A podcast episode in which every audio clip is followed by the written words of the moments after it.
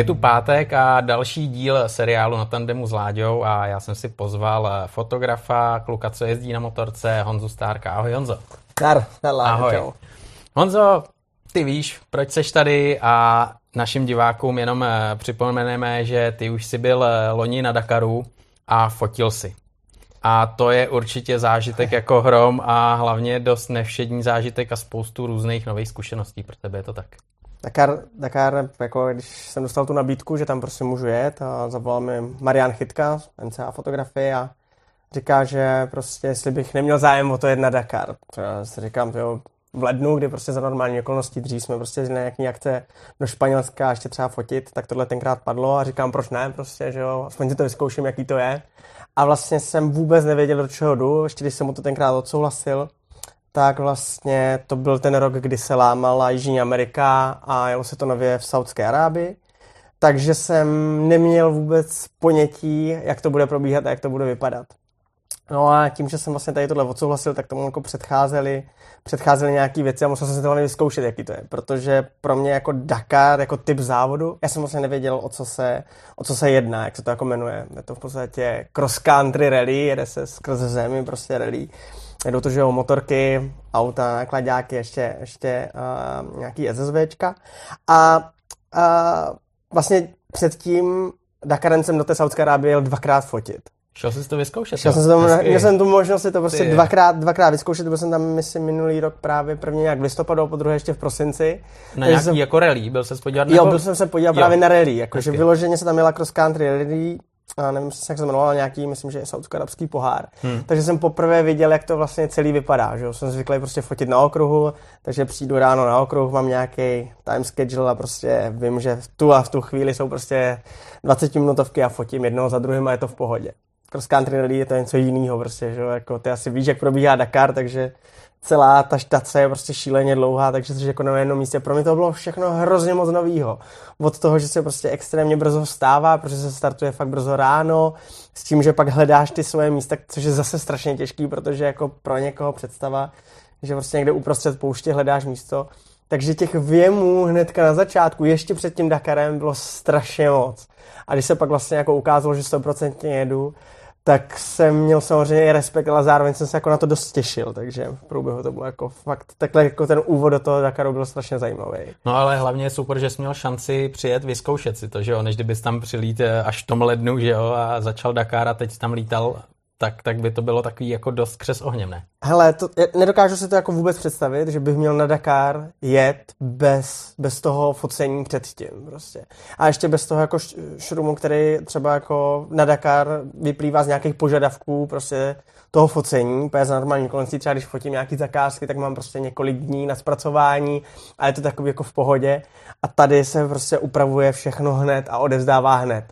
A sice jsem to jako, když to člověk slyší, tak jedním uchem tam, druhým ven, jako nějak jsem tomu jako pozornost nedával, ale hnedka už na těch prvních závodech, ještě před tím Dakarem už to takhle běželo a to byl prostě pro mě úplný masakr.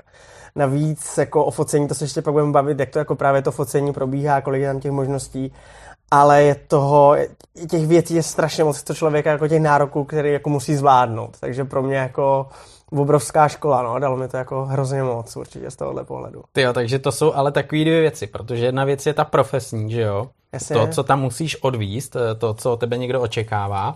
A druhá věc je ten šrumec kolem tebe, připravit se vlastně na takovou cestu. Jen kdybys prostě tam jel se jenom podívat, že jo, tak oddělíš tyhle dvě věci, takže ty se na to musíš chystat i jako normální účastník vlastně Dakaru, že jo? Ten přesně, jako jezdit fotit tady cross country rally nebo právě Dakar jsou prostě dvě oddělené věci. Jedna věc je, že člověk jako tam jede jako fotograf, jde tam prostě dělat svoji práci, svoji profesi a druhá věc je, že prostě musí spoustu věcí zvládat, nechci říct prostě na 40%, ale musí to jako být v tom fakt precizní, protože každá chyba tě pak prostě může stát hrozně moc. Já nevím, jo, třeba balení věcí, pokud prostě jedu, tak prostě mám nějaké zálohy, ale tady si fakt dávám bacha, aby měl zálohy, protože prostě, když si to tam pokazí a jsi někde v poušti daleko od všeho, tak prostě to nemáš. A pak v momentě jako nejhorší fotka je fotka, kterou nemáš. Takže to si nedokážu si to jako představit. A to je jako věc z pohledu přípravy té techniky. příprava jako fyzická, tak ten minulý rok jsem prostě tomu nedával vůbec nic, ale teďka jsem si říkal, že aspoň budu běhat, aspoň mi tu fyzičku trochu lepší a chci si dát i jako větší pozor třeba prostě na jídlo pak přímo na tom Dakaru, protože prostě tláskat jako nějaký sladký krosány z benzínky a za 5 Red Bullama fakt není jako dobrá cesta. Ale to je, mluvíš určitě ze svý zkušenosti, to že jo? Takže tam asi řešíš všecko za pochodu a chceš přežít. I u toho foťáku. Jo, ale já jsem, pro mě to bylo tím, že to bylo prostě nový, jo, jako věřím tomu, že tenhle rok už to bude mnohem víc v pohodě. A prostě, že jo, dostaneme se k tomu, my jsme prostě minulý rok měli na tom Dakaru nějaké problémy, ale jako můj takový time schedule, který mám pro ten den, prostě už je takový, že ráno si musím fakt dát bacha, abych si dokázal dojít na tu snídaní, pořádně se prostě fakt hodně se nasnídat, vzít si tu svačinu, abych tohle už prostě nemusel řešit, mít dostatek vody v autě a být jako v tomhle v klidu a vím, že na tohle si dám pozor a bude to jako víc v pohodě. A minulý rok jsem prostě, díky tomu, že se nám vlastně pokazilo auto, tak prostě my jsme dojeli na ten Dakar vlastně až nějaký druhý, třetí den, už se teďka přesně nepamatuju, a strašně moc věcí jako šlo za pochodu a hodně věcí jsme prostě vynechávali, stávali jsme brzo a nevěděli jsme, že tam prostě třeba ty snídaně prostě jsou. A to bylo prostě fuck up a prostě na té benzínce byly fakt jenom sladký krosány, sladký sušenky, já jsem to pak úplně nenáviděl. To chápu, hele, a to se chápu. Prostě, to se jako nedá, jsi furt jako unavený, že jo, ten spánkový deficit je tam jako šílený. Takže... Kolik tam naspíš tak jako v průměru? Málo. Hele, když jsem se o tom s klukama bavil, kteří tam jako jeli, tak říkali, že prostě spíš od jako, já nevím, v průměru třeba 4-5 hodin denně, no. A to mi přišlo jako úplně nesmysl, protože seš tam jako 13 dní v kuse a já jako, když spím míň jak svojich 6-7 hodin, tak prostě jsem hotovej. A říkal jsem si, to prostě není možný, jo, a prostě někdo říká, že tam jako spí ještě méně než 4 hodiny, říkám, to je prostě nesmysl. Hej, no to tak jako fakt je, pak si jako na to tak nějak zvykneš nějakým způsobem, ale že jo, vstáváš fakt brzo ráno, nevím, někdy kolem třeba něco mezi 4 a řekněme 5:30 prostě vstáváš, jedeš na ten svůj fotopoint a na tom fotopointu my jsme zhruba nějakých třeba 5 hodin, cirka, nechci kecat, ale zhruba třeba 5 hodin a pak zase jedeš další 3-4 hodiny do bivaku. Přijedeš do bivaku a jdeš dělat fotky. Ty zase děláš nějaký, já nevím, 2-3 hodiny a když to takhle jako celý sečteš, tak jdeš spát, když dobře, tak třeba ve 12, něco takového a budíček máš zase na 4. A jsou samozřejmě dny, kdy to je mnohem horší, jdeš spát ve 2 a budíček si nastavíš na 3:15, máš tam hodinu 15 minut spánku, lehneš si do toho spacáku, zavřeš oči a najednou to zvoní. To je ale jako masakr. Ale to je přesně jako kluci, co tady byli z motorek, tak říkali, tyjo, my tam toho moc nenaspíme, že jo, spíme dost často ve stanech, protože nemáme motorhome podobně a přesně, když si ještě dělali ty svoje roadbooky, že jo, tak to jim vzalo hroznýho času, do toho ještě lízali rány, že jo, takže ty to máš dost podobně, akorát, že makáš na fototechnice a na fotkách, který potřebuješ bouchnout ven, protože Dakar je mediálně sledovaný jako blázen. Jinak jako k těm klukům s těma motorkama, hele, já jedu v autě a vlastně v podstatě dělám si na fotkách, ale jezdím na motorce a pro mě jako představa, že ráno vstanu, pojedu 150 km na enduro po asfaltu k nějakému startu, pak pojedu etapu, která má 300 až já nevím 500 km mají některý. Měřený, no, to je mazec. Máš měřenou etapu, představ si jenom jako, že jedeš 500 kiláků po nějaké polněčce, sem tam do toho Duny, dojedeš do cíle a jedeš zase třeba 150-200 kiláků jako do bivaku. No. Na enduru, na 4 pade nějaký prostě utřepaný, šílený. A pak přijedeš a teďka jako samozřejmě malé moto, můžeme to pak rozebrat. Přesně. A máš prostě malou bednu takovouhle. A máš si to spravit všechno. Jít spát do spacáku. To je Dakar. A druhý den se probudit a tohle je prostě 12 dní v kuse, nebo dobře, ale to 6 dní, pauza, 6 dní, to je neskutečný. Za mě jako pro mě motorkáři absolutně největší obdiv.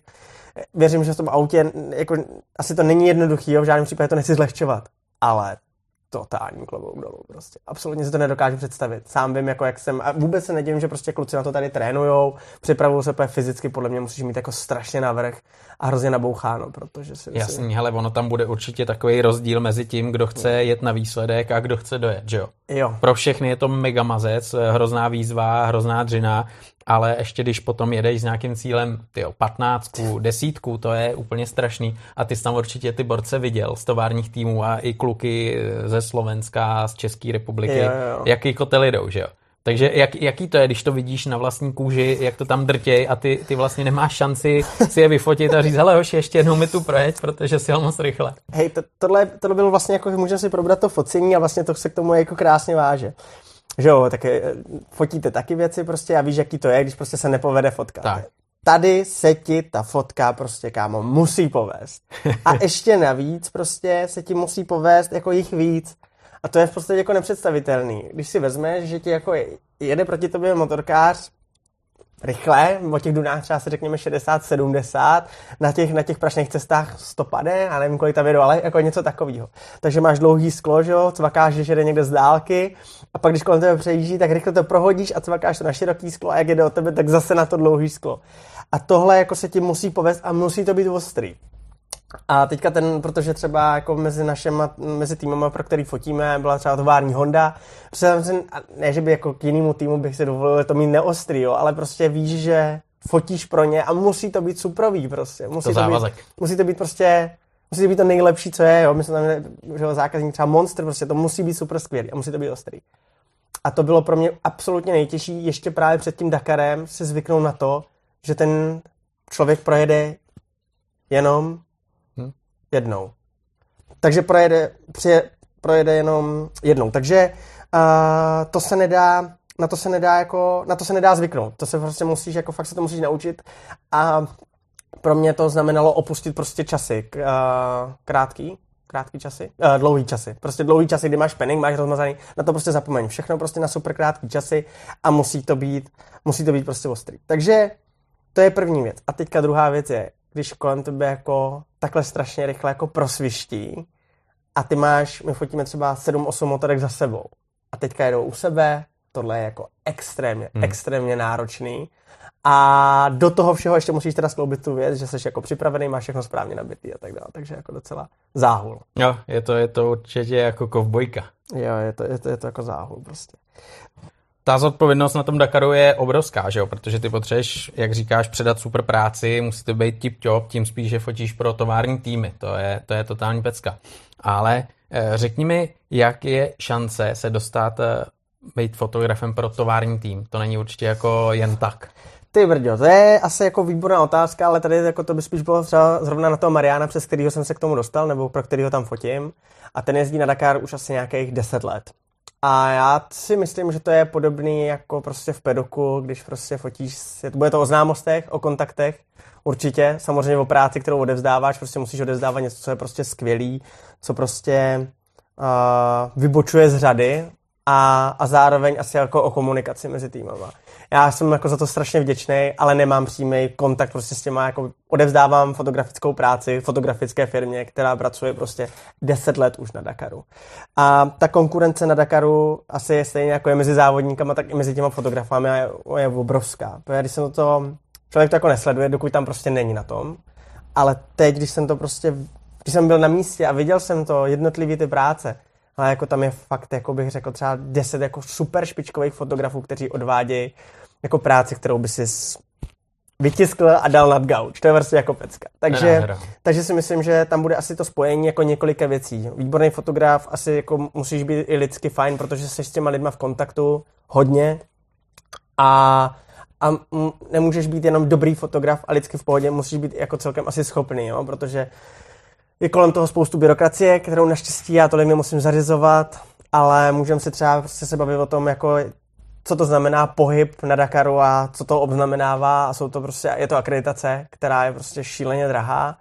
A za mě to prostě platí právě Marian, platí to pak nakonec ty klienti, je to v ceně těch fotek. Ale myslím, že akreditace vychází něco kolem, teďka nechci kecat, jo, myslím, že to 2 500 euro za akreditaci a asi 2 000 euro za bivak. V tom máš to, že můžeš do toho bivaku a nějaký jídlo a tady takovýhle věci, že jo, sprchy. Přesně na to jsem se tě chtěl zeptat, že jo, protože to není jen tak, že jdeš do práce, ale ty si za to musíš tvrdě zaplatit. Přesně tak. A teďka ještě jako, a pohybuješ se tam nějakým autem. To auto tam musíš dopravit, že jo, teďka se odváželo auto zrovna do Marseille a to stojí další nějaký prostě 3 000 euro. Hele, to já ty ceny přesně neznám, jo, ale když to jako vezmeš, kolik prostě stojí celý to auto 4 fotografů a samozřejmě každý to místo jako něco stojí, tak je to jako hrozná pálka. Je to asi, je to... nevím, proč to jako je takhle jako šíleně drahý, asi kvůli tomu, aby tam nemohl úplně každý. I tak těch fotografů a vůbec novinářů je tam poměrně hodně. Ale jak je to biznis, že jo? Oni by si to vždycky redukovali, kolik tam pustí novinářů, ale když ještě zaplatí, tak je to biznis a ty na tom vyděláš, oni na tom vydělají a to je Formule 1. A asi tím podle mě i taky jako dokážou rozstřídit jako tu kvalitu prostě od toho, aby náhodou prostě ty kvalitní místa prostě se nevyplepsily nějakýma horšíma fotografama nebo novinářema, kteří by třeba neodvedli tu svoji práci, a navíc jsou tam ty tovární týmy, kteří asi doufají, že tam prostě přijdou zase jenom profesionálové.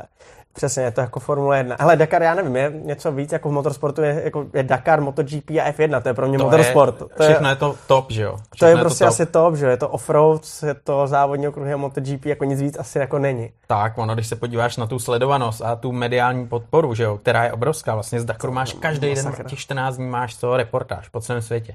Takže vlastně víš úplně všechno a to právě sponzory přitahuje, že jo, a ty očekávají, že po tebe dostanou super fotky, který dál prezentují. To je nejvíc pro ně, že jo. Je jako ta, když jsem tam jako byl a najednou jsem, že jo, jako víš, že jsou tam záběry z helikoptér. A když jsme pak byli na Maratonské a to bylo na letišti a viděl jsem, kolik těch helikoptér tam prostě je. To je jako šílený, že jo, protože většinou jako seš na tom místě, fotíš a vždycky proletěla helikoptéra, tak si říkám, jo, asi tak jako 2, 3 tady jako asi budou, ale je tam asi pravděpodobně mnohem víc, jako to je prostě hardcore. Ne, takže a mě jako Dakar dlouhou dobu, nebo samozřejmě vím o něm celou dobu prostě, že jo, a měl jsem jako malý tu Tatrovku, prostě znáš to, vyrůstáš s tím, ale ne, že by mi nic neříkal, ale nějak extrémně jsem to nesledoval. Ale třeba jakou sledovanost to má třeba ve Francii, odkud to jako vzešlo prostě. To je masakr prostě, to je úplně psycho. Jo, tak Španělé, že jo, Francouzi, to je pro ně i nejvíc jezdců mají, že jo. Když to tak vezmeš průřez, jako to startovního pole. To je prostě masakr. Ale teda na druhou stranu musím říct, že mě fakt překvapilo, když jsem v tom pedoku byl, v tom bivaku, kolik je tam Čechů, kolik je tam prostě Slováků, kolik je tam Poláků. To je teda jako Poláci jsou poměrně tady v tom rallycrossi taky poměrně asi jako rozšíření. Tak to bylo docela jako zajímavý. No a tenhle rok samozřejmě prostě Američani ještě se jako hodně propracovali nahoru. Takže za mě Dakar jako obrovský překvapení. Ten bivák, do kterého, když jsem poprvé přijel, když jsem to viděl, jak je to obrovský, jo? Jak jako představuješ si něco, máš nějakou jako v hlavě představu, jak to může být veliký. Ale já to jako nemám to v číslech, ale prostě z jedné strany na druhou stranu toho bivaku jdeš jako 20 minut. To je prostě... Jo, to je městečko normální, věď. Třeba se mi stalo, že protože v každém tom bivaku jako ty týmy jsou dost často jako jinde, nebo mi přišlo, že jsou dost často jinde. A než najdeš ten svůj tým, který máš prostě vyfotit, že jo, teďka každý druhý den se snažíme, bo vlastně podle smlouvy, prostě máme od každého týmu třeba nějaký fotky z toho bivaku. Než je najdeš, nafotit je, teďka jako tam dojdeš a tam se třeba vůbec nic neděje, nebo oni večeří, jestli říkáš ne. A když zase jinam prostě, vrátíš se tam a pořád se tam nic neděje. A teď už nějaký fotky prostě musíš tam mít, protože se potřebuješ vrátit. Tohle je jako pro mě hardcore. K tomu focení, aby to nevypadalo, že jsem tam přijel a měl jsem zkušenost z toho prosince listopadu, bylo to všechno růžový. Hej, to nebylo růžový vůbec. Jako to prvních 6 dní pro mě bylo peklo. Tak vlastně jako to celé jako začalo, že jo. My jsme tam přijeli a probíhají technické přejímky, to je poměrně jako věc na dlouhou, teda to taky trvá asi 3 dny. Takže tam... A to se týká i tebe, jo? Týká, protože my tam fotíme už rovnou ty týmy, protože ty týmy potřebují už hnedka od začátku vydávat nějaký fotky. A takže tam jsem fotil nějaký asi 2 nebo 3 dny, to už taky nepamatuji, taky tam nachodíš šíleně kilometrů a pořád už jsou to pak jako, hele, my jsme tam měli 65 klientů, něco takového, 65. Tak to je jako slušné. Hrozně moc. Doufám, že snad to nebylo nějak extrémně míň nebo extrémně víc, to je jedno, každopádně prostě už to pak bylo hodně jako podobný, už jsem nevěděl, co fotit a vlastně jsem pořád jako nevěděl, jak vlastně ten Dakar bude probíhat. OK, tohle nějak jako proběhlo, odevzdal jsem fotky, do toho ještě jsem byl takový jako nachcípaný, takový trochu nepříjemný, no a přišel ten start, že jo, takže jsme prostě ráno vstali brzo, natankovali jsme, jeli jsme teďka na to první místo. Tohle je pro mě na tom Dakaru nebo vůbec na tomhle typu focení nejhorší. Jdeš na to místo a hledáš ho v podstatě, jako někde v poušti. Pro mě bylo nepředstavitelné, že dojedu na mapě, takhle ukážu prstem a oni tam pojedou. Hele, fakt tam jako jedou, je to neuvěřitelný, ale jako projíždějí tam, ale nejít ten správný point, je strašně těžký. Hlavně z toho hlediska, že chceš mít bod, odkud ho vyfotíš někde jako vzadu, pak jak projíždí a ještě jako odjíždí, že budeš mít třeba jako 3, 4 kompozice a vyjdou ti třeba fakt 3 fotky, ti vyjdou z toho místa na jednoho jezdce. A ještě navíc samozřejmě, když fotíš třeba pro Monster a máš tam jako Monster sponzoruje Yamahu a Hondu, tak já nemůžu odevzdat ty samé fotky pro Yamahu i pro Hondu prostě, takže přejdeš na trošku jiný místo, aby to bylo z jiného úhlu. Tohle je jako docela jako triky a složitý, ale každopádně takhle jako to nějak probíhalo. Tak jsme to jako odfotili, byl jsem takový nesvůj z toho. Začal jsem ty fotky třídit, najednou jich bylo strašně moc, trvalo to třízení dlouho a už se to jako začalo malinko ten první den kazit. Vyjeli jsme z toho místa, hele, jedeme prostě jako pohoda, najednou ty vole rána jako prase a auto nejde nastartovat, že? Prostě uprostřed, jo, mezi startem a mezi tím cílem, prostě jsme byli tak nějak jako v první třetině, něco takového. Na Češ zastavili, teda jedni Češi zastavili a ještě nějaký auto zastavilo, takže bylo potřeba se fakt jako hodně rychle rozhodnout, co teď. No a právě, že půlka týmu bylo jasný, že prostě musí jet dál a musí se odevzdávat fotky, protože prostě závod běží. A já jsem tam byl s Kubajzem, instagramerem s jedním a s tím jsme mi zůstali na tom místě a čekali jsme na odtah. Jo, takže auto skončilo jako hned první den. A že se ho teda musí opravit a musíme se vrátit zpátky do Jedy, kde odkud se startovalo. A tohle byl nekonečný den. Strašně dlouhou dobu jsme čekali uprostřed pouště na asfaltové silnici, ne přímo na poušti, ale prostě na asfaltové silnici jsme čekali na odtah. S tím odtahem, s nějakým Indem, Bangladešanem jsme jeli prostě asi 5 hodin zpátky do Jedy. Počkej, to jste neměli odtah jako od organizátora, ne. Ale to jako úplně někdo mimo, jo? Úplně někde jinde. To je právě jako celý strašně složitější, protože vlastně navíc jako jsme měli auto, který bylo akreditovaný jako auto, který může jezdit po trati a tady kolem tohle bylo jako spousta šrumce. Každopádně prostě jsme jeli jsme do Jedy a hledali jsme ten servis. A oni nám řekli, OK, tohle je jako super servis, ale říkáme cajk, šli jsme spát, ráno jsme šli brzo ráno do servisu, týpek se v tom začne hrabat, vytáhne tu hlavu a říká, hej, to je dieselový. Říkáme, no, jasně, že to je dieselový. To tady prostě neopravujeme. My neopravujeme dieselový auta, máme jenom benzínový. To musíte do dieselového servisu. To zjistíš ráno, že to je dieselový. Takže jako ze servisu tam jsme zjistili, že jako posraný asi nějaký, že posraný jako čerpadlo palivový. Cajk, tak to jenom vyměníme, bude to v poho. Jeli jsme do dieselového servisu. Takových plechových budek na hlíně, prostě tam borci souzdružili klikovky, to bylo úplně šílený prostě s kladivama. Chvilku do toho koukal, říká, na tady to neopravíme, tak musíte prostě do Toyoty. Dojeli jsme do krásného servisu, prostě Toyoty, říkám, zachránění, prostě to je skvělý. Ty krásou. Vůbec ne, ten je problém. Dieselový auta tady neopravujeme, nemáme tady moc dieselový auta a určitě nemáme tady na tu vaši Toyotu, prostě nemáme čerpadlo. Můžeme to zkusit poslat jako z Anglie a za 5 dní to tady bude, no? Za 5 dní půlka Dakaru v prdeli. Takže auto jsme tam, kámo, nechali, vymontovali jsme z toho ty zařízení, které jako potřebuješ kvůli Dakaru a tak dál. A šli jsme půjčit auto. Dlouhá nabáze, long story short, prostě auto jsme půjčili, mělo být na neomezený kilometry, na neomezený nebylo, stálo to nakonec úplně strašnou raketu, ale celý jsme to s tím autem už jako dokonce odjeli. Na Češ jsme byli ale v Jedě a zbytek všeho už bylo o 1100 km dál, takže prostě kalup a že jedeme tam. Tam jsme dojeli ve 2 ráno, utáhání, mrtví prostě a teď vstávačka brzo ráno, ale problém bylo to, že my jsme byli teda rozdělení a byli jsme teď jako bez mentora, prostě bez někoho, kdo by s náma jezdil a jeli jsme sami. Vy dva jenom. Jenom my dva, protože prostě zbytek týmu jel s jinýma autama a tak dále, protože byli rozdělení a my sami jsme prostě jeli a že to prostě nějak zvládne. Tak tohle byl epic fail. Prostě poprvé na Dakaru. Ale to je křest ohněm úplně jak vyšitý. Nejhorší, co může být, hele, my jsme jako spoustu těch fotek ze začátku stálo úplně za hovno, nebo ten výstup byl minimální. Ne, že jsme neměli třeba 3, 4, 5 fotek, já jsem neměl třeba žádnou, protože jsem prostě buď nevěděl jsem, jestli tohohle máme fotit nebo nemáme, protože teďka máš jako jede ti 400 týmů, nebo kolik tam toho celkem je, z toho 65 fotíš, peklo, prostě pro mě peklo na zemi. Úplně jsem jako vůbec jsem nevěděl, jak se v tomhle jako celém vyznat a bylo to strašně náročné. Takže prvních 6 dní bylo normálně jako super náročných. Prostě fotíš, snažíš se, odvádíš 110%, ale jako na konci toho výstupu to prostě stálo za hovno. To je blbý, když máš blbý pocit z toho, že děláš sice 100%, 110%, jo. Ale ten výsledek máš jako na pár desítek procent a jsi sám nespokojený. No. To je jako pekelný. A to bylo fakt jako strašně těžký. A teďka prostě ještě jsme neměli takové vlastní auto, takže spousta problémů se nabalovalo okolo. S tím autem, který jsme měli půjčený, jsme nemohli dovnitř do bivaku. Ale měli jsme naštěstí pásky, takže jsme mohli parkovat venku a šli jsme do bivaku. To nešlo přehodit tam z toho auta s nějakou akreditací.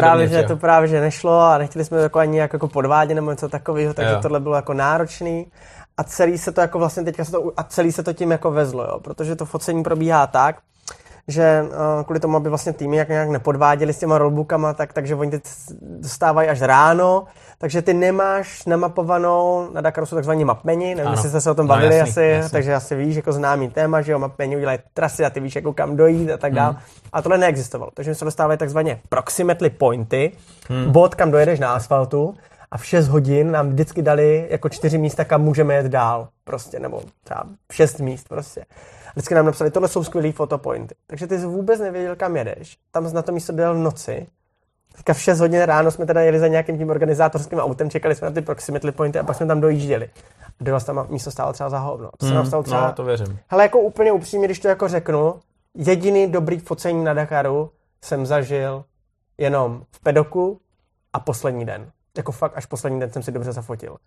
A do té doby to bylo prostě vaření z nějaký vody a tam se jako hodně oddělovalo zrno od plev a od začátečníků, protože ti dobří fotografové i z těch šíleně šitných míst měli prostě nádherné fotky. Ale prostě zkušenosti jsou zkušenosti, že jo? Tohle, ty je teď už máš, jo? No, mám jich pár, tak jako já doufám, že jako z toho, co jsem viděl, že si jako něco odnesu a že to teďka nebude takový jako tak špatný, že prostě naštěstí teda teďka jsem byl v Portugalsku fotit taky rally cross a už to bylo takový jako dost příjemnější, protože, rally cross, cross country rally, a už to bylo takový příjemnější, že jsem věděl jako zhruba, že si mám najít jako místo, kde bude víc zatáček. A se třeba pak jsem objevil místo, kde najednou, což je super, že ti prostě nejde z dálky, ale jde ti třeba někde takhle jako přes kopec naproti. Jasně. A pak tobě a máš třeba 7 fotek jednoho auta. To je sen, to je prostě úplně sen. Jsi jako šťastný, že toho neseš jako hodně a máš dost toho materiálu. A doufám, že tenhle rok jako na Dakaru se mi to povede taky jako už vymyšlet takhle. Bez těch z motorek jsi zvyklý i z focení motorek, že prostě přijdeš chceš mít zatáčku, že jo? Chceš mít prostě nějakou akci tam chceš mít. Ale tady je potřeba prostě jako kalkulovat i s tím, že potřebuješ mít ještě něco předtím. Takže tohle bude jako velký rozdíl. Takže z toho fotícího hlediska strašně moc věcí, které se člověk jako naučí. Jo, ty jsi tady zmínil dlouhý sklo, široký sklo. Já třeba vím, co to je, ale stejně přibliž nám a lidem hlavně, co na tohle koukají, jakou výbavu potřebuješ mít, kolik čeho vezeš, baterky, nějaký powerbanky podobně, protože na tom to všecko závisí, že jo? A hlavně třeba vybavení toho foťáku, co se týče těch objektivů a podobně. Ty brďo, hele, toho je... minulý rok jsem měl foťáky sebou, měl jsem 3 těla a jedno tělo jsem měl úplně náhradní jako v kufru, kdyby se mi jedno z nich pokazilo, to jsem nevytáhl vůbec, ani jednou. A měl jsem 2 normální těla, s kterýma fotím, velký. A měl jsem vlastně v podstatě jako celou tu řadu, takže 14, 24 na 2.8, 24, 70 na 2.8, 70, 200 na 2.8 a 200, 536, 200, 500 na 5.6 a do toho nějaký pevný skla prostě do pedoku, prostě aby to bylo jako fakt pěkný bokeh a tak. A blesk. Tenhle rok to trochu měním, malinko. Za prvé už nemám všechny skla Nikon, ale navázal jsem teďka spolupráci s Tamronem, takže budu mít zapůjčený nějaký skla od Tamronu. Budu to taky testovat, tak jsem na to zvědavý, doufám, že to jako nesklame, ale jako jo, docela jsem to těším, protože udělali fakt velký kus práce. A beru si teďka vlastně poprvé na Dakar bez zrcadlovku, beru si takovou prostě malý Nikon Z6, s kterým teďka hodně fotím jako statiku, takže budu mít jako vyloženě set do boxu, už si neberu blesk, ale beru si prostě takový ledkový světlo, mám jako pár věcí, které si z minulého roku pamatuju, že prostě bych chtěl udělat prostě jinak a udělal jsem jako velkou změnu, že jsem třeba se snažím, abych všechny foťáky měl se stejným druhem karet, abych nemusel mít 3 čtečky, abych prostě nemusel mít různý kabely.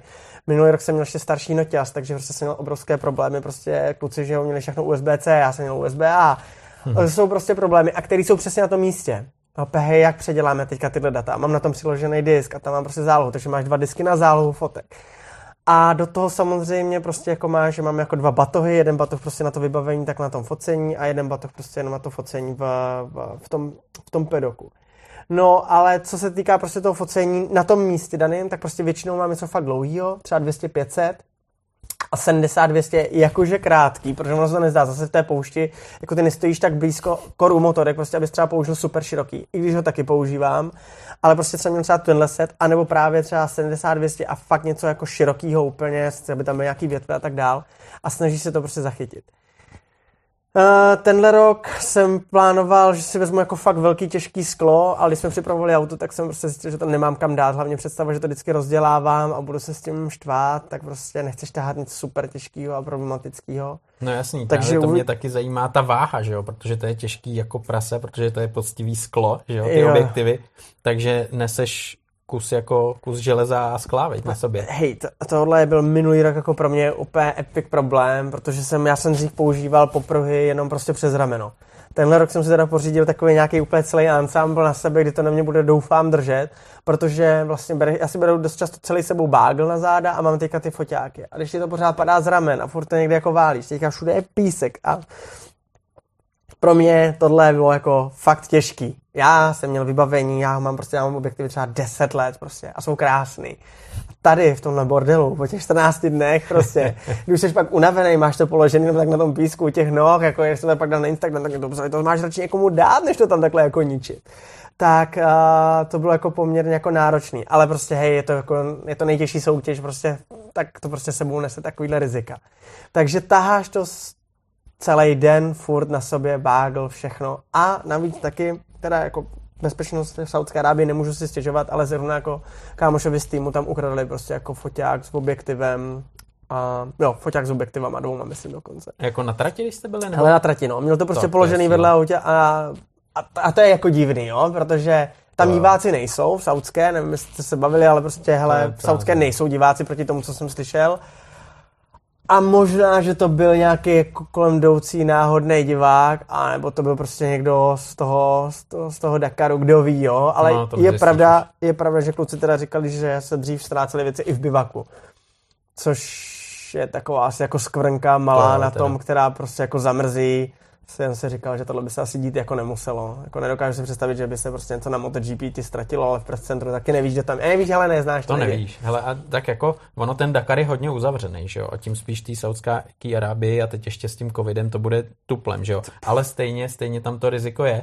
Ale teď těžko říct, jestli třeba v té Jižní Americe s tímhle neměli ještě větší problém, že jo? Hej, 100% měli, jako co si pamatuju, Jižní Amerika byla mnohem jako problematičtější a z hlediska jako bezpečnosti ta Saúdská Arábie asi je i super, že se to jede jako jenom v jednom státě a teďka s covidem samozřejmě to bude úplně uzavřený, podle mě to bude jako, nebude tam asi nějaká startovací procedura, jako to, co bylo vždycky takovej to halo okolo toho, i ten konec to asi nebude, nevím, hele, to těžko fakt říct, jako nevím, nějak jsme se o tom nebavili, těžko říct, ale diváci tam v podstatě nějak extrémně prostě nejsou, takže kdo ví, každopádně jako v Saúdské Arábii byl jsem tam už 4x, 3x, 4x, a to jako necítil jsem se tam nikdy jako nějak špatně.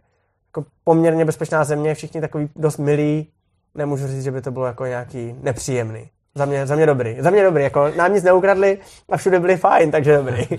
Honzo, vrátím se ještě právě k té technice, k té výbavě, protože dost často jsem slyšel, že po tom Dakaru normálně to mohli vzít a takhle dát pryč, že to bylo plný písku, nebo museli to fakt rozebrat, vyčistit. To jako dostane to záhul jako blázen, veď? Hele, dostane to záhul jako blázen, je právě, mě baví rozebírat a čistit a jako hrát a jako já si vybavení opravdu sám a ve většině případů to stačí prostě rozdělat a musíš si jako dávat bacha. Hele, někdo používá na to všelijaký takový neoprenové věci, je to strašně pěkný, ale ten písek si dostane za to, možná je lepší jako vůbec na to nic nedávat a spíš si to jako každý večer jenom očistit. Ano, všechno jsem to musel rozebrat, vyčistit, ale určitě to nemusel jsem to vyhazovat. Mně se na Dakaru nepokazilo nic, ani nic nedostalo, takže bych to musel zahodit. Jako jo, je to odřený od toho písku, jak je tam prach a nosíš to pořád na sobě, tak se to jako ošoupe ta barva. Ale to vybavení, to super profesionální vybavení, nebo jako ta nejvyšší řada, to vydrží. Jako, myslím si, že celkem v pohodě. A taky je strašná otázka, jak se k tomu chováš. Hele, jsou fotografové, kteří na to fakt kašlou a viděl jsem lidi, kteří dokážou přeskřípnout prostě foťák ve dveřích.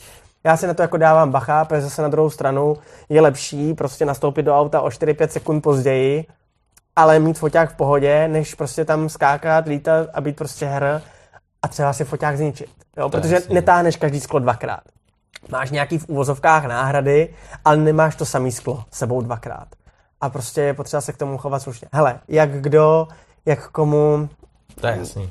Ale to je o člověku. Týmu je nás 5, 6 a prostě Marian je nejlepší fotograf a jako má jako nejvíc zkušeností ale taky prostě má to vybavení, jako má ho hodně použitý, taky jezdí na strašně moc akcí, ale taky mu vydrží strašně dlouhou dobu. Teďka jsme tady byli v Portugalsku a závěrka mu odešla, ale jako podle mě třeba půl milionu snímků a fakt dává tomu záhul, ale prostě jako stará se, taky si to prostě všechno balí do batohu, neháže to nikam do kufru a jde vidět, že se prostě jako mu to vydrží. A pak jsou prostě lidi, kteří prostě taky fotí a nemají s tím vůbec nic. A jako je podle toho, jak se o to staráš. A taky v jakýmsi presu. A když jako fakt nestíháš, tak to prostě nahážeš a jedeš. Ale ne, nechceš to mít někde pod nohama, prostě na plachové zemi. To je jasný. No co máš třeba představu, kolik těch fotografů je akreditovaných na Dakar? Kolik je míst? Těžko říct, veď? Hele, my jsme se o tom bavili nějak, já si to fakt nepamatuju. Já ti nedokážu říct, kolik tam přesně, to media centrum je obrovský. Řekněme si, že je třeba dvakrát větší jak na MotoGP, takže já nevím, 160 lidí. Takovýho. Hele, nechci kecat. Ono totiž je ještě problematický to, že každý tým si tam má svůj mediální tým, že jo, třeba Bagíra, tak to si veze nějaký, myslím, lidi z Novy. Nevím, jak to přesně jako je, jo, ale jo. Vždycky ono je to ještě složitý s právama na natáčení, takže každý tým má nějaký svůj ještě další mediální tým a ten se třeba neobjevuje v tom press roomu. Ten je třeba jenom s těma týmama. Takže nedokážu říct, ale když si vzpomenu na ty fotopointy, tak nás na každém fotopointu bylo třeba 20-30, tak já nevím, 120 fotografů z toho. Ale fakt nevím, nechci kecat. Dost často vidíme třeba takový ty záběry, jak jste na dunách, že jo, a teď tam najednou přilítnou motorky, auta, kamiony a vy se jenom rozutečete jak mravenci. Ale měl jsi třeba někdy nějakou takovouhle situaci, že si někde si fotil, měl si vyhlídnutý místo a najednou tam přilítl kamion nebo motorka a ty si říkal, tyjo, tak tohle tady bylo jako hodně. Mám dvě takovýhle jako fakt úplně brutálně mobilní věci, které si jako pamatuju, které byly jako šílený. Tak ta první věc byla, a většinou ten, kdo jede první, určuje stopu, hele, jako prostě to jde vidět, že když někdo jede a odbočí někde blbě, tak většinou všichni jedou první motorkáři a všichni jedou jako za ním. Hele, a byli jsme na dunách, prostě věděli jsme, měli jsme to místo a říkáme, jo, jsme safe, tady je to v pohodě. A evidentně tam byl strom uprostřed pouště, jako vidíš hrozně daleko, vidíš třeba 6 kilometrů, tak jsme viděli tu helikopteru, říkám, yes, jede sem, je to skvělý. A najednou prostě šlo vidět, že on si to zkrátil, že nedojel až k tomu pointu a třeba odbočil o 500 metrů dřív a najel do těch dun o 500 metrů dřív. A to je epic fail. Protože ty ho vidíš a on je to třeba 2 kilometry, jede na motorce, kilo pade a ty to máš 500 metrů po dunách, kdy jako tam doběhnou ty prostě 15 minut. To nejde, ne?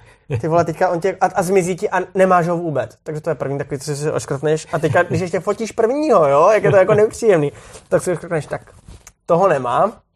Byl jako hodně nepříjemný. A teď ten risk. Půjdeš jako na to místo, kudy má on jel, anebo zůstaneš zpátky, to je to, čeho se zase bojím, protože to se stane určitě znovu, to se stalo všem.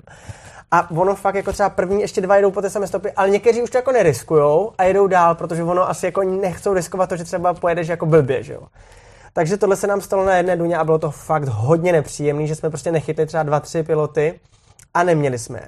A to bylo jako z toho, kdy jsme nechytli focením. A to, že by mě někdo srazil, tak to jsem, já jsem mám fotky, kdy jsem to držel až do poslední chvíle. Bylo prostě takový esíčko. A všichni, nekecám, všichni to esíčko jeli. Od motorek přes SSVčka, auta až po kamiony. A pak jel kamazák. A jestli se říká, že na to serou, tak je to svatá pravda, protože on prostě jel. Já jsem ho měl v tom esíčku a říkám, jest, to bude skvělý, teďka tam nebyl ani ten prach, s tím bojuješ furt. A najednou to prostě narovnal. Hej kámo, já jsem měl batoh, vzal jsem jenom batoh a držel jsem ten foťák a byl třeba půl metru ode mě. A jestli mě neviděl, nebo na to kašlal, tyjo, já ho mám vyfocený, jak na mě čumí prostě. A nebo by mě prostě netrefil, kdo ví, jo, prostě Jirka Šimeček, který je výborný fotograf, co fotí pro Mariana, tak ten měl zase batoh za takovou skalkou a ty mu ten batoh přeskočili. A myslím, že to byla zrovna dokonce Bagíra, jo, prostě, takže je i důležitý, kam si ten batoh jako složíš, protože nesmíš zapomenout, že na tom místě seš dlouho, jo, prostě od první motorky skoro po poslední kamion. Takže tam čekáš fakt dlouho, takže tam máš nějaký kemp, kam si jako dáš ty věci, nebo jako moje vždycky jako kempingový místo, kde mám to pití a dávám se to teďka už na bezpečné místa. Ale tohle bylo, hele, takovej, myslím, 4., 5. den a to jsem se jako fakt brutálně lekl, protože jako vzal jsem bágl a tam, kde byl ten bágl, tak on projel kolem. Jsem měl foťák, noťac a objektivy. Tak pod kamazem, tyjo, to by jen zachrastilo. Konečná prostě. Hej, já to si nedokážu jako představit. Jako jedeme tam fotit za peníze a teď někdo přejede bágl za půl mega. Zdár, nevím, skočil by tam asi z útesu. Tyjo, to je přesně, teď si řekl bagel za půl mega, že jo? Jo. Protože ta technika je drahá jako prase. Pekelně, že jo? Jo, na tom Dakaru, co mi teďka štve, tak já jsem si koupil teďka nový noťaz a jako brát si super drahý noťaz, na kterém dělám kompletně celou svoji práci, ještě mám jako 16ku a na ten Dakar je fakt lepší než 13ku a kupovat si prostě kvůli tomu zase jenom noťaz, je to jako náročný. Hele, ale jako konec konců všichni mají stejné podmínky a všichni to tak musí udělat, takže takhle to jako beru, no, že to prostě, tak to prostě jako je. Teď se chystáš na druhý Dakar svůj, tak máš nějaké zkušenosti z prvního. Co teďkom v tuhle dobu chystáš, nebo už je všechno vyřešený a teď už jenom čekáš, kdy odletíš? Hele, teďka to je tak, že v podstatě většina věcí je připravených. Auto odvezli kluci do Marseille, vlastně včera ho tam zaparkovali a naložilo se na loď. Takže tohle je jako ready. Jediný, co tenhle rok je samozřejmě výjimka, jsou ty PCR testy na covid, protože v Saúdské Arábii budeme muset být 2 dny v karanténě. Takže odlet je malinko komplikovanější, zaplať pánbu, rozdíl v dopravě minulého roku a letošního. Nepoletíme s nějakýma normálníma společnostma, ale myslím, že od Prokopa z týmu zajistili fakt normálně velký letadlo a letí se jedním letadlem přímý let až přímo do Jeddy. Hej, to je super. To je skvělý, protože s sebou táhneme prostě spoustu věcí, takže to, co se nevlezlo do auta nebo nechceme, aby jelo v autě, tak prostě poletíme prostě jedním letadlem všichni Češi dohromady, že nepoletí tam, jako tohle je fakt jako dobrý. Přiletí se do Jeddy, tam jsme myslím 2 dny nějak musíme být v karanténě na hotelu a jsou tam PCR testy, ale to je jako jenom z té dopravy. Z přípravy jako takové a určitě si líp zbalím v oblečení, prostě na Dakaru dokáže být i pěkná kosa, třeba bylo -4, -5 bylo v noci a stáváš prostě ve 4 ráno, takže sice letíš do Saúdské Arábie, někde na úrovni Libie, Egypta, tak si představuješ od 30 stupňů delfíny a v tom Niomu ten druhý den nasněžilo 15 000 sněhu, jo? Jako to už jsme tam nebyli, my jsme tam odjeli a den potom jako hnedka nasněžilo. Takže umí tam být kosa. A ráno je prostě třeba zmrzlej písek a je tam prostě jako fakt kosa. Takže po zkušenostech z minulého roku koupím si zase to samé vybavení, myslím, že jsem nakoupil někde v Dekáči nějak jako věci na písek a hrozně moc mi to pomohlo.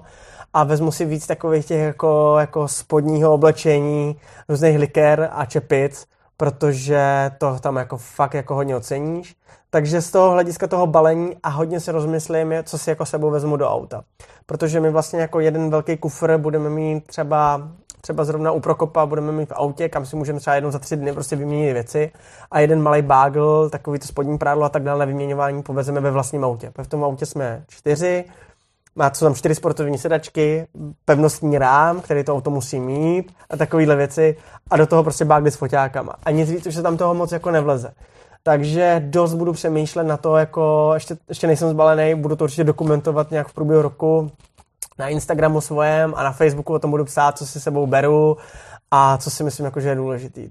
Takže tohle je jedna věc a třeba co se zařizovalo, tak jsou prostě takový ty jako sušený masa a nutrendy, takový ty tyčinky, tyhle věci prostě, adventure menu, jak se to uvaří prostě to jídlo, tak tohle jsme prostě jako nabalovali a to domluvila právě Marian, domluvila prostě spolupráci. Tohle je v autě a tohle ti vytrhne trn z paty, protože někdy to jídlo, hele, prostě jedeš 400 km, jsou tam jenom těch benzínky a na té benzínce není nic, jenom benzín, nafta a pár sladkých pití. A to prostě jako fakt oceníš pak nějaký normální jako jídlo. To je jasný, že si vážíš vody, viď? To je ceněný zlatem. To ani zlato nemá jakou cenu, viď? Ne, tam jako tohle si myslím, že... A to ještě, prý ta Saúdská Arábie je nejjednodušší ze všech. Dobrý, předtím to bylo mnohem náročnější všechno. Jako z hlediska... Pro mě to byl křest ohněm, ale dokážu představit, jaká je ta Jižní Afrika, ta Amerika. To prostě asi bylo ještě jako náročnější, ale taky se třeba nebylo tolik fotek. Jako, co jsem se bavil s klukama, tak prostě odsud těch fotek bylo až moc. Jako bylo jich ne zbytečně moc, ale bylo jich jako poměrně hodně. Takže si myslím, že v tomhle je to jako velká výhoda, že se to jede právě tam, protože prostě z toho hlediska, že se to ještě můžeš někde nakoupit, to je fajn. Protože dřív se to taky třeba a nebylo vůbec kde koupit. Jo, navíc ještě dobrý je, že v Saúdský prostě třeba s tou vodou, že na těch benzínkách aspoň ta voda je. Vždycky. Nedokážu si představit, že jsem někde, kde prostě mi tam natočí vodu a bude ti pak blbě. Jo, nebyli jsme nemocní nikdo, nějak zásadně. Teď si, jak vím, že na Dakaru prostě jsem i doskrát četl příběhy o tom, že prostě leželi v horečkách, nadmořská výška a takovýhle problém. To tam není, že jo? Za to jsem fakt rád, protože představa, že mi jako nějak blbě, mám šílený horečky, spím do toho 3 hodiny a ještě mám odvádět práci. Vole. To je jasný. Ale ono říkali, že ta Jižní Amerika byla temperamentnější po všech stránkách. Jednak tam byli lidi, že jo, všude kolem trati, jednak ty nadmořské výšky, jak říkáš, pak je to takový okus prej syrovější, že jo, to je jasný. A pak ty přejezdy. Jo. To musí být peklo. Jaký vy tam máte přejezdy mezi třeba bivakem? Tam se přejíždí párkrát, ne? Za celou tu soutěž. Hele, ty jo, docela hodněkrát. Jo. A je to super. Teda za mě je to super, protože vlastně funguje to tak, že ten Dakar má 12 dní a za těch 12 dní a jsou 2 bivaky, kde se zůstává, kde je taková smyčka, v půlce je pauza denní a jedna je maratonská. Takže první den startuješ a jedeš do bivaku. Jseš v bivaku, tam je myslím zrovna smyčka, takže seš v tom bivaku i druhý den, což je hrozně fajn, protože stíneš toho člověka, stíneš tím třeba 2krát na startu a ještě na konci. A pak jedeš na další bivak, takže já si myslím, že ten bivak změníš tak 8krát, 7krát, to něco jsem myslel, takového. Že míň, tak to je mazec. A přejezdy jsou super, protože v Saúdské Arábii jsou skvělé cesty, jsou to rovinky a je to úplně bez problémů. To si jako musím zaklepat. Viděl jsem fotky z těch přejezdů právě z Jižní Ameriky, když po šotolině prostě tam nepojedeš 30 km. A jestli to je prostě 400 km daleko, jako nevím, jaký to asi bylo.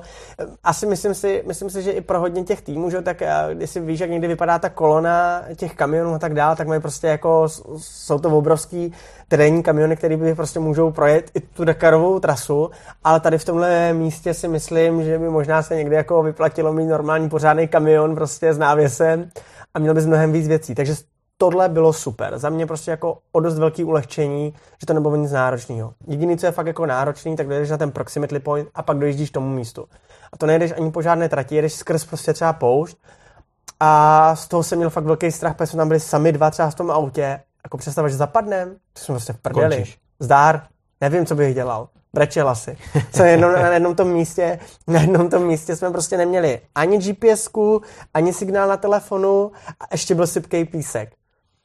A prostě jako play no. Hele, a tak ten organizátor by tě třeba nějak navedl, nebo vrtulník by přeletěl, nebo něco? Hele, když máš to auto od začátku a máš tam všechny ty přístroje a máš všechny ty nálepky, tak je to všechno, by to takhle samozřejmě za normální okolností proběhlo. Když se maskuješ za domorodce a jedeš autem z půjčovny... který nemá homologaci, asi ne. A který nemá vůbec nic a máš jako... nemáš nic, ale hele, ono okolo tam jako stejně, ty organizátoři se tam projedou. Ale víš, jako když třeba už ta etapa končí a už nikdo kolem tebe není a jsi třeba poslední, třeba jako z toho strach, ale naštěstí se nám nestalo vůbec nic. Tohle je vlastně ta část vůbec jako celá o Dakaru je. Ty, když jako všechno se ti povede, tak je to super. Tak to není ani vlastně tak hrozný. Ale když se ti něco nepovede, tak je to na hovno a nám se poslalo to auto. A v tu chvíli se to strašně sypalo, protože ten tlak prostě byl obrovský. Já jsem vlastně ještě ani nevěděl, jak vlastně obrovský ten tlak je, protože kluci s tím měli už zkušenosti, tak ty museli být úplně v nervu, že prostě ta představa, že přišli o 2 fotografy na první 2 dny, že jo. Teďka nakonec se zjistilo, že jenom první 2 dny, ty další dny to nebylo úplně vončo, takže to si myslím, musí to prostě všechno běžet. A nesmí se z toho posrat asi, no.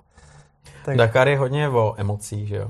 To tam všude vidíš v tom bivaku, na trati, to je pro fotografa super, ne? Hele, jo, ale víš co, jako zase na druhou stranu, ty piloti dojedou, podle mě jdou jako já, ani nevím, jestli jsem je tolikrát jako viděl, snažím se nějak jako zachytit, super je to prostě, když dojedou do toho cíle, ale jako jestli jsem zažil fakt emoce, tak to bylo na maratonský, kde zrovna na té etapě předtím Fernando Alonso to přehodil přes boudu. Vypadlo mu sklo a dojížděl do bivaku. Mám to jako super, je to taková jako fakt pěkná fotka, ale každopádně prostě ještě večer to auto opravoval a teďka, že jo, Fernando Alonso z F1, všichni to fotografové to tam fotěj. Načež se prostě jako zvedl a všechny se řval, že je to prostě jako najednou, když se někomu nedaří, tak to prostě mají novináři jako rádi, ale jako o tom to prostě je a jako lehce vybouchnul, jo, prostě. Ale to k tomu prostě asi patří, takže je to show. A to bylo takové jako první setkání s tím, kdy vyložený tam na to jedno novináře úplně křičel, že prostě jako jdou jenom po senzaci a prostě nic okolo nezajímá. Takže ten tlak je asi obrovský. Kor u něj, on dojel taky myslím top 10 a A ani nevím, ale. Jo, prostě top 10, prostě když jako dojedeš tam poprvé, tak je to prostě neuvěřitelný, no to neuvěřitelný úspěch.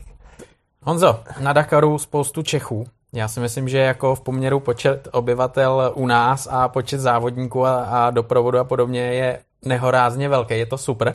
A máme tam samozřejmě želízka i v kategorii motorek a letos řekl bych, že poprvé jede David Pabiška s Rudou Hodským, že jedou malé moto. Jo. Co říkáš téhle bláznivý kategorii? Já jsem na malé moto jsem vůbec nevěděl, že ne, nějak jsem jako když jsem slyšel o tom, co malé moto je, ale nějak jsem tomu nevěnoval pozornost.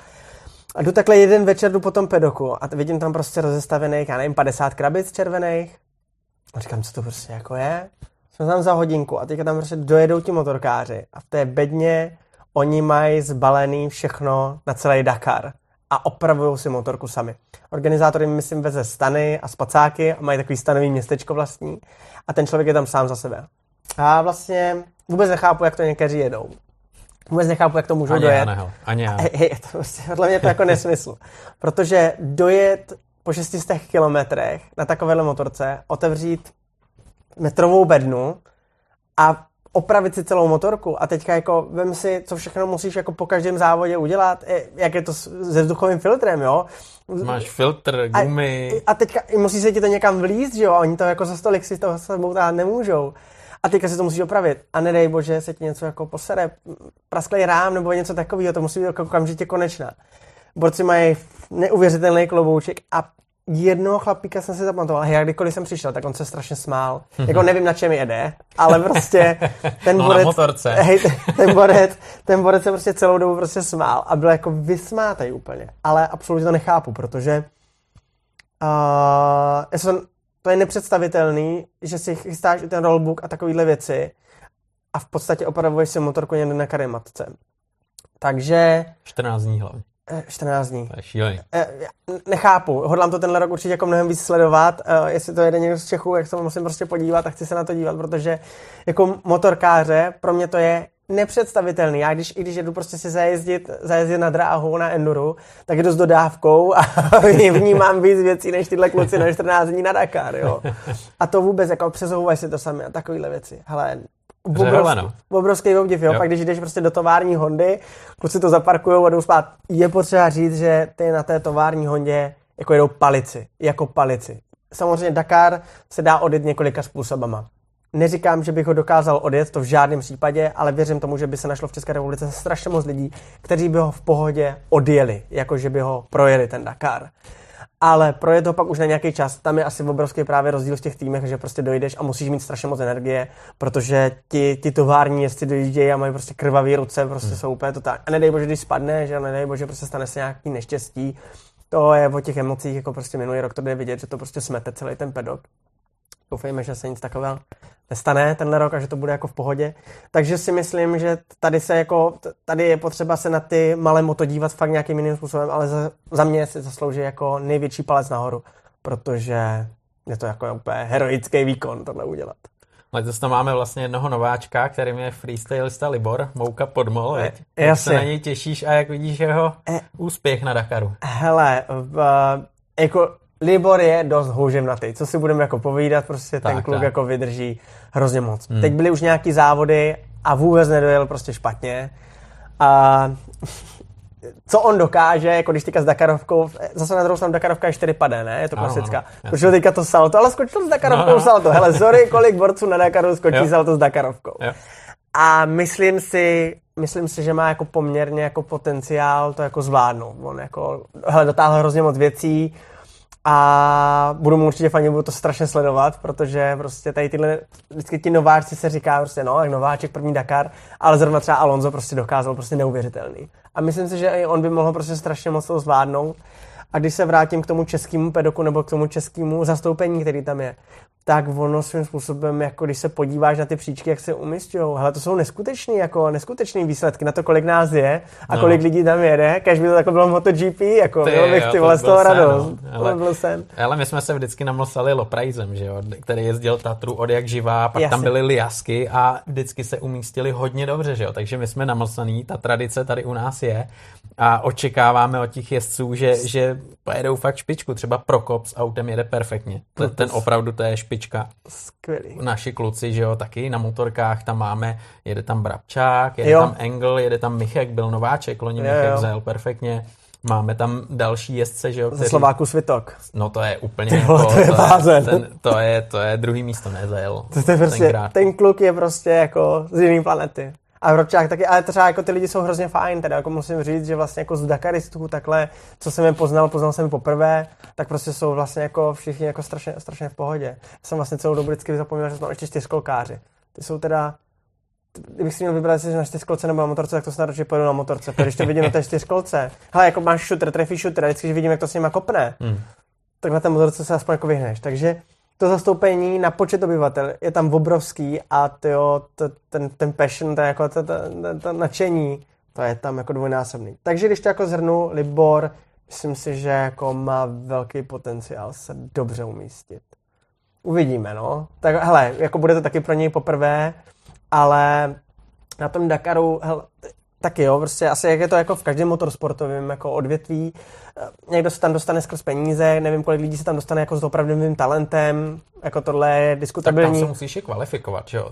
Přesně, ale i tak prostě jako není těch lidí zase tolik, co si to i můžou dovolit, kdo ví, jak to jako přesně jako je, nechci vůbec nikoho zde nevážovat, ano. Protože konec konců důležitý je, že na tom Dakaru je, jestli to jako někdo tady říká, že to by to třeba zajel líp, já tohle jako určitě jako nechci někam takhle zabíhat, v žádném případě to ani nemyslím, takže jako všem velký obdiv, ale myslím si, že prostě někteří, třeba Libor, prostě si myslím, že má fakt jako obrovský cit pro tu motorku a z toho freestylu prostě bude mít jako obrovskou fyzičku.